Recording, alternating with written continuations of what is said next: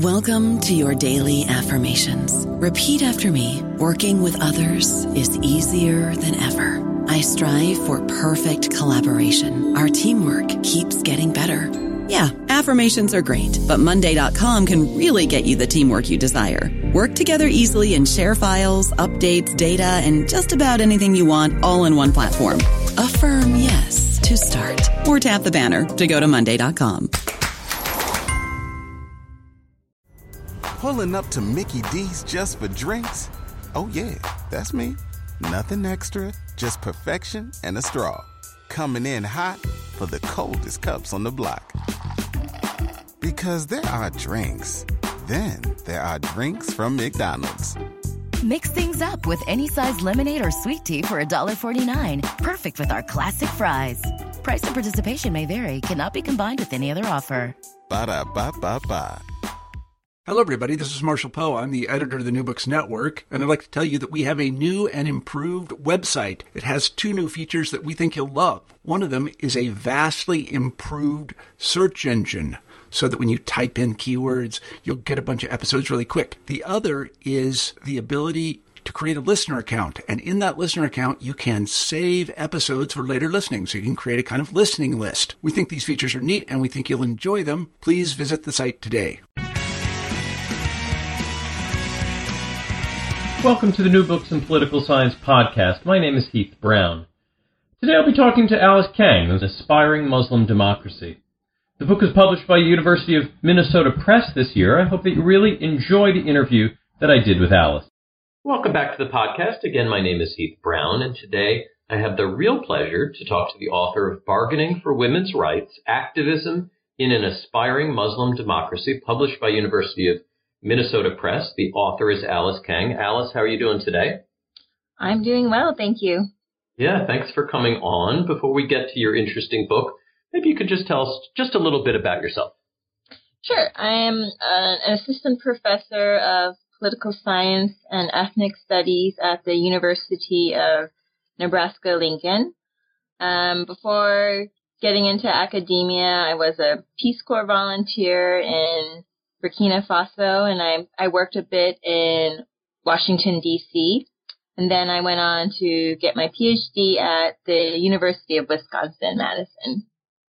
Great. It's um, such an interesting book that covers such different sort of pieces. Um, uh, your book is about a particular type of country, uh, what you describe as a as a Muslim democracy.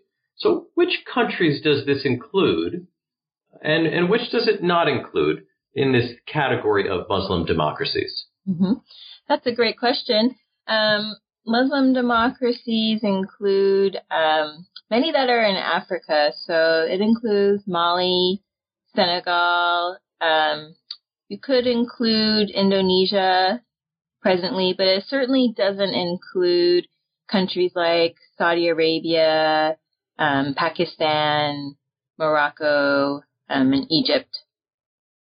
So, and you know, as you note in the book, um, the the focus of the book is on Niger, which is 90% Muslim, and and you spent 14 months doing the field work for the book. I'm sure, the book took longer than that, but that's what you describe as as your time.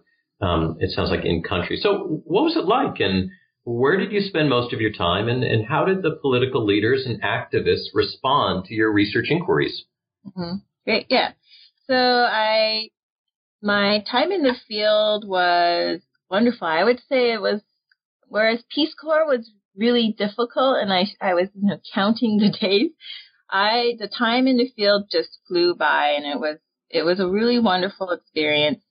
I, I spent most of it in the city, in the capital of Niamey, because that's where many people were directly lobbying um, ministers and the president and parliamentarians. Um, and the activists and government officials were very welcoming. So of, of all the people that I approached, I think only two um, never got back to me or, or weren't available to speak. That's that that has to be pretty good, given that the subject matter is is not uncontroversial. Um, you look in the book at activism for, but also against women's rights. So who are some of the major players in Niger on either side of this issue? Mm-hmm. Well, um, it it does change over time, but when it comes to women's rights, I I group in the book um, the activists into two camps, although the camps kind of can blend over time and merge. Um, on the women's activist side, there is an umbrella women's association called CONGAFEN, and they have played a big role in lobbying for legislative reform. On the other side, you have what I call conservative activists. They don't use the term conservative. Uh, normally, their their groups will have the name Muslim in them, so it might be the Union of Muslim Women of Niger, um, and there are different umbrella groups that form um, where they try to explicitly bring together Muslim associations. And, and what was at stake here? Before we maybe talk about the specific policies, uh, I wonder if you could maybe just talk about, you know, what, what political life in Niger is, is like for women. What are, um, where does this fall in comparison to some other country in terms of uh, the the important set of rights and and uh, laws that that might govern uh, the life of men and women in in the country? Mm-hmm. There is a lot at stake. Um, I tend to take the view that you know women's rights need to be actively um, promoted and protected in all countries. There there are a lot of like rankings that will try to um, you know categorize in a hierarchical way where women stand. So and and and in those Niger often falls at the bottom. So I think there was several years ago a, a news article saying that Niger was the worst place to be a woman. Um, but I I tend to question those types of rankings. Um, but so what is at stake in Niger? But I think everywhere, including in the in the United States, is equality between men and women, and those are always being um, contested. Now, unlike, and, and, this is what you describe in the book, unlike other books on African democracies, you argue that the parliament in Niger is very important. Why is this the case? What, what is the legislature in Niger? Why, why is it more central to policymaking on these issues than maybe in other similarly structured democracies? Mm-hmm. Yeah, so even like even observers who know um, their country politics well, they'll say that their parliament is a rubber stamp, um, and that it doesn't really play a central role in terms of making laws.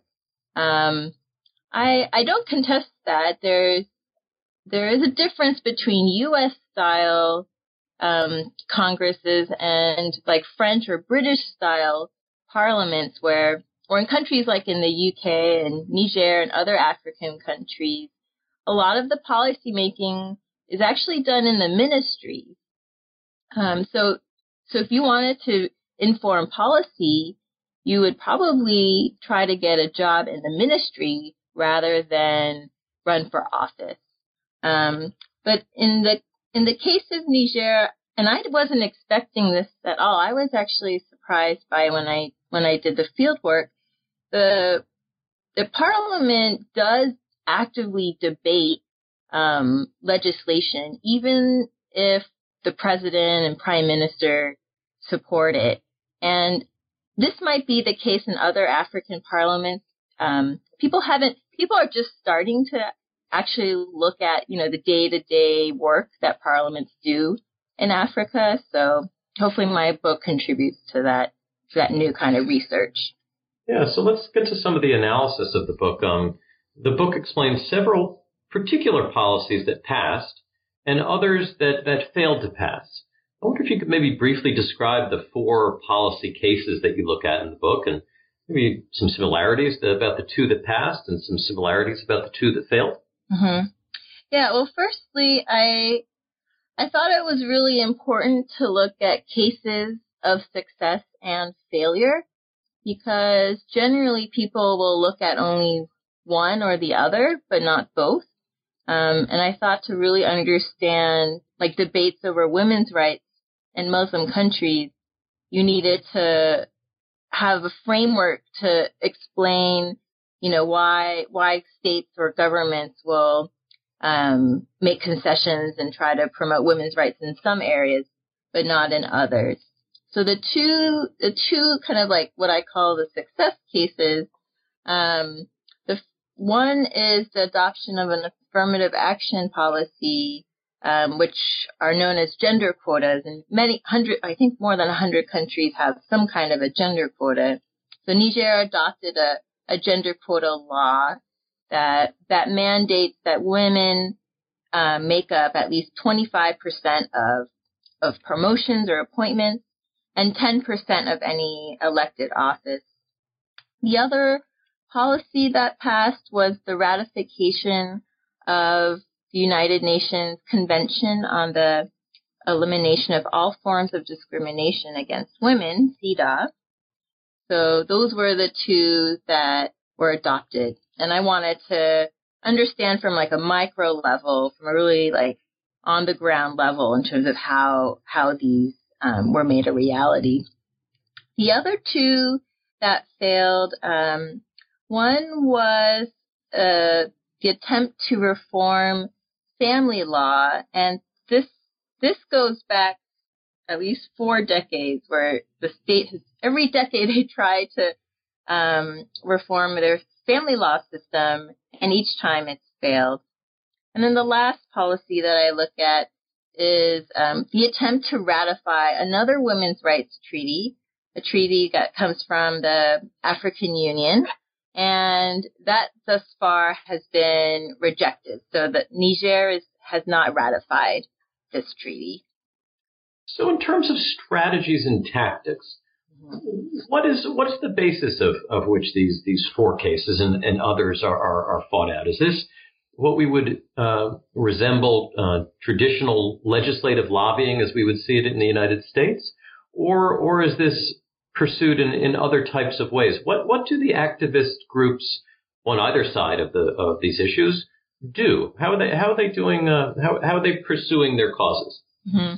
That is a great question, and that I found that not many people were asking or answering that question in in Muslim democracies when it comes to like debates over women's rights.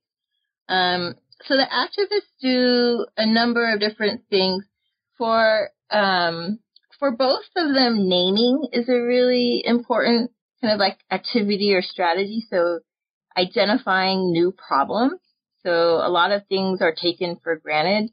Um, maybe not having any women in parliament, people just kind of like accept that as a status quo. So what activists can do is actually say, you know what, this is a problem. This is something that's not inevitable. This is something that the government needs to address. Um, so naming is really important. Um, I find that activists are more likely to influence reform when they actually blame someone specific. So, um, like pointing the finger to someone and saying that they are responsible for addressing the problem is really crucial for advancing their cause. Um, and then last, proposing some sort of specific solution, so claiming. Um, this is based on uh, scholars in, in law and society um, who I, identify these terms, um, naming, blaming, and claiming. Activists can advance policy if they make very specific demands upon the people that they hold responsible. So, what do you take away from these these two successes and, and the two failures about the the state of the democracy in Niger, and, and, and how much of this can be generalized to other what you describe uh, aspiring Muslim democracies? Is this a Niger story, or is this a story that's somewhat broader than than just that country? Mm-hmm. Sure. So I think there's several things to take away regarding the state of democracy. Um, we see that like democracy is really thriving in that you have, you know, multiple groups, you know, you have activists who are, um, really engaged in the policy making process. They're identifying problems. They're going to the ministers they know. They're going to, they're speaking with the parliamentarians. Um, and so you, see a lot of like active participation and debate. One thing that one thing that I didn't anticipate would be an issue in terms of democracy is that not in all cases, but in some, the conservative, some conservative Muslims use tactics that kind of effectively scared or intimidated women's activists. Um, there's one case in the family law reform where um, three women were identified on the radio by by this one particular preacher, and he issued a curse on them. And curses are taken really seriously, and that just killed the debate over over the family law reform. And and when I did interviews with some of the women who were named, um, they said that they they were terrified, like they couldn't sleep and they didn't want to talk about the reform anymore, not until like many years later. And so one of the things I, I wonder aloud about in the book at the end is whether, you know, when you issue these curses or, or whether tactics that really intimidate activists, whether we consider those democratic or stifling democratic debate. Uh, the the idea of how pluralism plays out in, in democracies like these just seems like a an area for such rich scholarship. Uh, we can add your book, uh, "Bargaining for Women's Rights: Activism in an Aspiring Muslim Democracy," to that group. The book is published by University of Minnesota Press. Alice Kang, thank you very much for your time today. Thank you.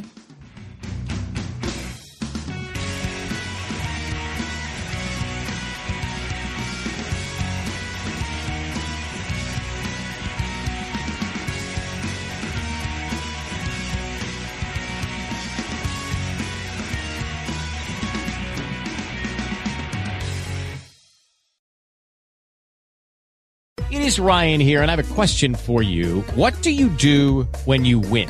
Like, are you a fist pumper? a woohooer, a hand clapper, a high fiver. I kind of like the high five, but if you want to hone in on those winning moves, check out Chumba Casino. At ChumbaCasino.com, choose from hundreds of social casino style games for your chance to redeem serious cash prizes. There are new game releases weekly, plus free daily bonuses. So don't wait. Start having the most fun ever at ChumbaCasino.com. No purchase necessary. VGW. Void were prohibited by law. See terms and conditions. 18 plus.